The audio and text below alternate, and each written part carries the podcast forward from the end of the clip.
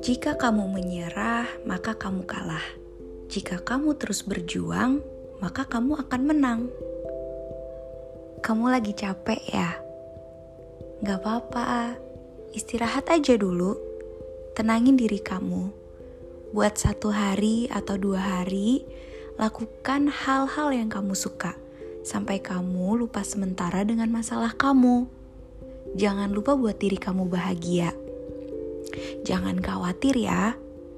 Tuhan kasih masalah sama kamu, bukan berarti Tuhan gak akan kasih jalan keluar sama kamu. Dan Tuhan selalu punya alasan yang baik.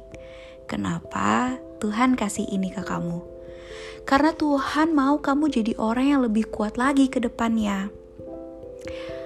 Oke, kalau sekarang mungkin kamu belum bisa mendapatkan arti dari masalah yang kamu alami saat ini.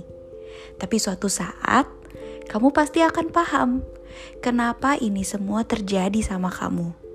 Dan besok-besok, kamu akan mengingat lagi kejadian ini.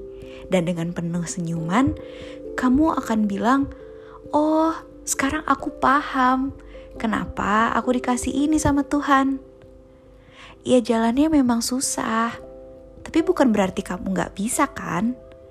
Kamu harus selalu yakin sama diri kamu sendiri kalau kamu bisa lewatin ini semua.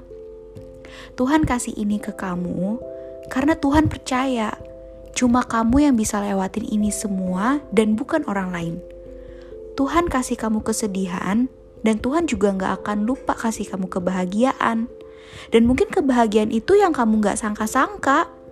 Selalu ada akhir yang baik di setiap masalah. Kalau memang kamu mau benar-benar bertahan. 2 Korintus pasal 12 ayat 9. Tetapi jawab Tuhan kepadaku, cukuplah kasih karuniaku bagimu. Sebab justru dalam kelemahanlah kuasaku menjadi sempurna. Sebab itu terlebih suka aku bermegah atas kelemahanku, supaya kuasa Kristus turun menaungi aku. Segala sesuatu yang Tuhan izinkan terjadi dalam hidup kita, pastilah membawa kebaikan. Dan kalian harus ingat, segala apa pun yang asalnya dari Tuhan, itu pasti akan baik untuk kita. Dan Tuhan akan menyatukan bagian-bagian hidup kita yang rapuh dan mengubahnya menjadi kekuatan, sehingga kita mampu bertahan mengarungi badai kehidupan.